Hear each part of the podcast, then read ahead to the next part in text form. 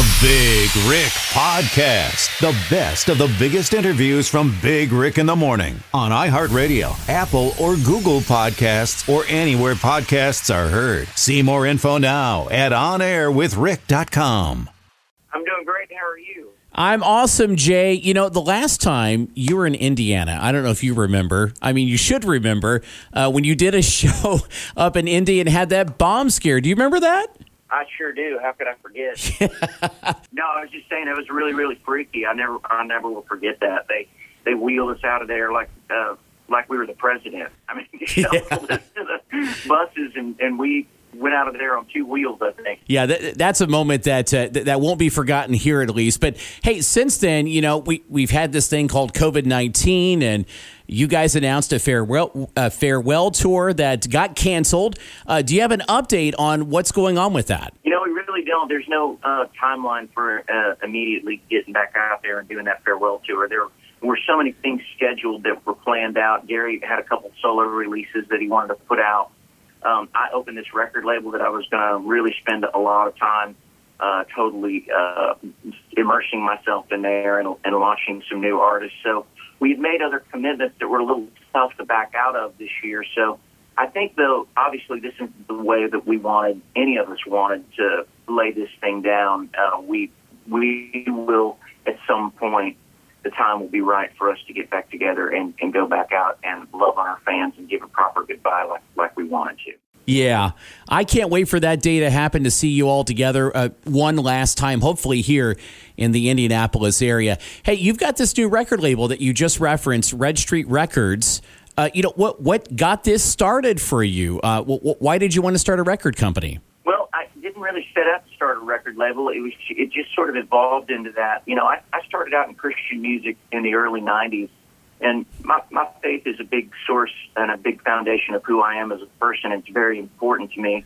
And the message that this music carries in the life and the hope that we find in a life through Christ is very important to me. And I feel like uh, the world is desperate now for the message of hope more than ever, given what we've had to live through in the last year and, and how the world seems to not be getting better, but only getting worse every single day. So I wanted to really find a way that I could help spread that message to a world that I feel like desperately needs it. And also be in a place to where I could help support young artists and their vision for who they are as an artist and hopefully pass on any knowledge that I've gained and any wisdom I may have of, you know, 25 plus years of experience in the music business.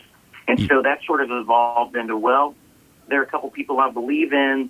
Uh, why not start a label to uh, to help these people get their music out. So I started with a couple of people, and what started with a couple of people built in to me hiring a full staff, and now we've got offices, and it's just kind of evolved, and, and we've grown so quickly. It's been really tough to keep up with, to be honest, but, but we've been blessed, and uh, I'm grateful for the opportunity to be able to help these young artists. And you mentioned there's a couple of people that you're excited about. I, we'll touch on that in just a moment because I I've heard this song that we're going to talk about in a moment, and it is awesome. I love it. Uh, but you know, I did I did not know that you worked with one of my favorite '90s Christian artists. You worked with Michael English. I, I had no idea that you had done stuff together with him. Yeah. So I yes, Michael and I are dear dear friends even to this day. He's he's a dear friend of mine, but when um, when my band East to West broke up, Michael uh, was kind enough to bring me on the road with him. I played bass keys with him and uh, huh. and actually produced his 1996 gospel album on uh, Curb Records. So we've got great history together. I actually got Gary LeVox his first gig on the road with Michael English. I think Michael agreed to pay him fifty dollars a night, something like that. So that was Gary's first experience in a real band situation. So uh, it, we we've all got history tied in there together with Michael, which is pretty cool. That that that is an incredible story. I love that. Now, there's a, an artist named Cade Thompson, and and you, and you referenced the phrase "new normal" earlier in the interview. And there's a new song called "New Normal." Tell us more about that and its powerful message. You know, this is one of those songs that just, when I heard it, kind of stopped me in my tracks because first of all, I was just uh, floored with the fact that a 19 year old could so beautifully articulate his feelings and his thoughts uh, about coming out of this pandemic and what his generation is faced with. You know, Cade is 19. He's only a couple of years removed from high school. Uh, I think he started to see that, you know, in the news that more mass shootings were happening in schools. And he was like, you know, we, my generation can't just accept that this is the way it's going to be. We want a mm. new normal. We want, we want kids to know that it just doesn't have to be this way. You don't have to just accept this. We don't have to accept the fact that our youth is drowning in depression and trying to look for answers in alcohol and drugs. I, I think that he's trying to say there's an alternative Uh, and a hope that we find in a life through Christ. And I, I was just so taken with his bravery and putting this message out here and really being a voice for, for his generation. And I'm so proud of him for, for being that voice. And these are the kinds of artists that I want to be a part of carrying their message into the world. Oh, wow.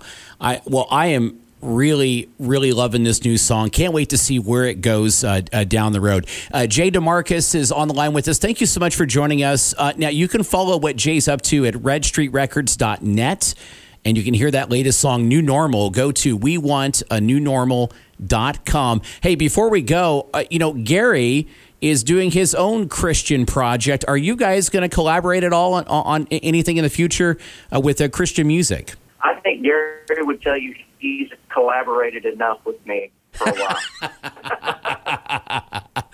awesome. I think, I think, he's ready. I think he's ready to do his own thing and, and kind of and kind of uh, pilot his own ship for a little while. And and you know what?